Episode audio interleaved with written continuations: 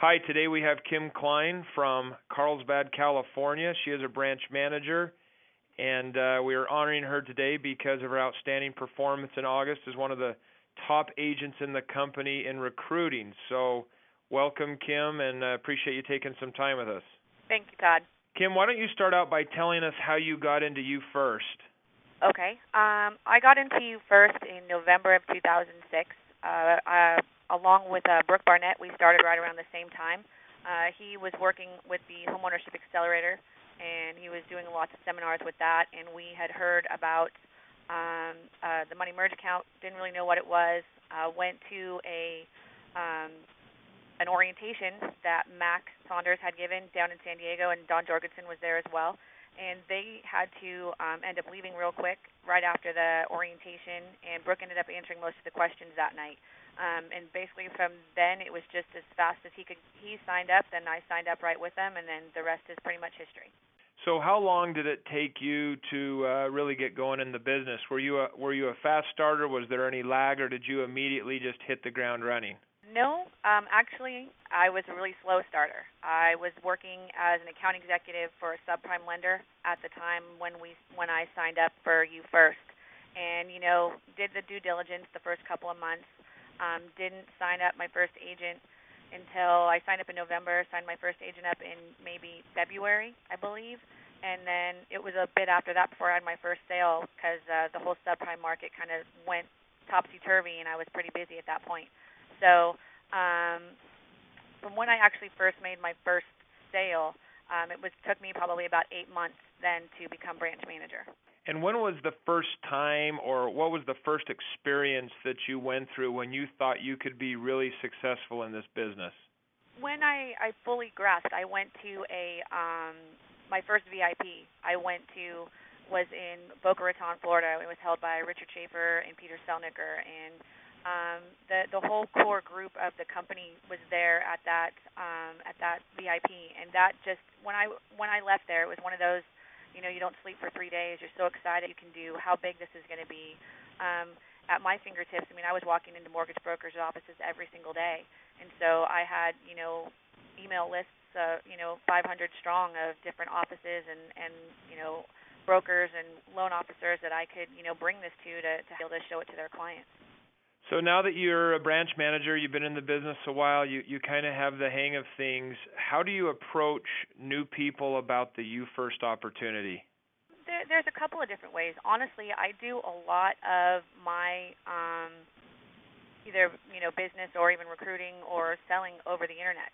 Um, I'm lucky enough to you know work with Brooke Barnett, who's you know marketing guru genius, and he has developed a lot of traffic and he gets a lot of leads. And honestly, I work a lot of the leads that he gets from his site, from my site, from things I've learned from him. Um, and I, I do a lot of what I do is over over the internet and over the phone. So a lot of people have you know have either researched it, looked into it, and I'm there to be the one to close it and, and get them to understand what's going on. Um, but then again, I also still you know do warm market. I still talk to neighbors and friends and you know old old business associates. I mean, uh, to a point to where you, you feel like you know enough about what you're talking about, and it's just getting up the gumption to go and do it. Um, you can be as prepared as possible, but you're never going to be prepared unless you're actually out there doing it. So you just got to kind of get over that little hump and, and get out there and actually just start talking to people. So when you talk to someone, I mean, a warm market's one thing, and then and you you say you have a unique uh, way of doing it over the internet with with Brooke's program. Um, what how do you lead out? What what do you what are your buzzwords? Um, kind of give me a feel for what you do for a successful introduction. Um, a successful introduction, um, I'll take an internet lead just to kind of go that route because that's that's where a lot of, um, you know, it, these people are, are honestly are out there looking. You you have people out there looking for something, looking you know at you first, wanting to find out a little bit more information. What I do is my my first introduction to them or my first contact with them is just is just wanting to get in a position to where I can speak with them. You know, on, on a time that's their convenience, to where they're going to feel comfortable. And then once you know once we've got that time and once we get on the phone, you know, I I kind of find out what they know or what they think they know about United First Financial and the money merge account and either, you know, kind of redirect them into the correct place or, you know, agree with what they've found out and, you know, just give them my story, tell them how exciting it is, tell them about how great you know the the all the co-founders are and how how wonderful this company is and what it can do you know for us as a country and you know even Canada as well. I mean, I, I just really say, you know, kind of get to the benefit of what the program can do for them personally and for them professionally. So once a once a new agent comes in, what do you do to get them started? What what what do you do to kind of kickstart them? Well, what I do um, is I, I've kind of developed a you know like a quick start guide um, that kind of walks them through you know what they need to do to get started. I mean, this is just from setting up files in their computer to knowing what links to go to to get to you know UTracker or to get to you know the corporate you know the back office.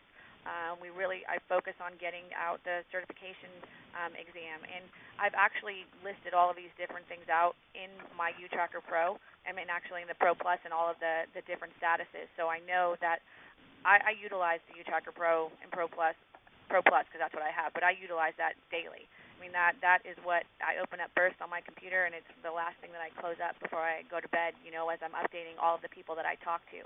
Um, but we walk through, like I said, the the um, getting them certified. You know, making sure that they're getting on you know the webinars that that corporate holds.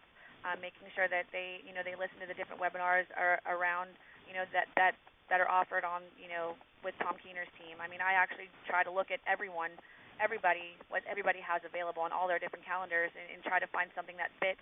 If it's not me, you know, being able to sit down and, and block out time and do webinars and trainings with them as well.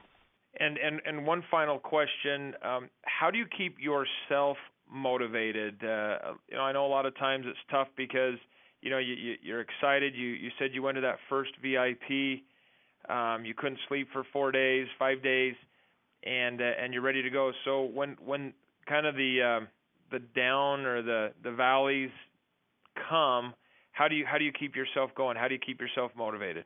There's a few different things that I do to keep myself motivated. Um, for one, I mean, just motivation, you know, to to do well for my family, support myself and my my two boys. You know, that that's the first and foremost. Um, the second thing that I do is I'll plug in. I'll plug into either you know a new training that's coming up. I'm actually going to be at the VIP in Las Vegas. That's the next one I'm looking forward to going to. Um, I'll plug into those, or it's just even making a phone call to someone, whether it's to my branch manager to Brooke, or whether it's to you know Heidi Keener or Sarah Smith or, or someone, just to you know bounce some ideas off of, see what see what's happening, see what they're doing. You know, if for some reason I'm having a, a bad day or a rough you know a rough go or whatever, I always try to want to plug into the people who I know are moving forward and doing things in their in their own business so you know they can they can help bring me back and and keep me focused and going forward. But for the main part it's mostly you know plugging into VIPs they they every time I mean I know we all say it but every time you go to one you walk away with something new and something different and and you get that excitement back that you you know that you had when you couldn't sleep for the 3 days when you first heard about it. I mean I I still get that way.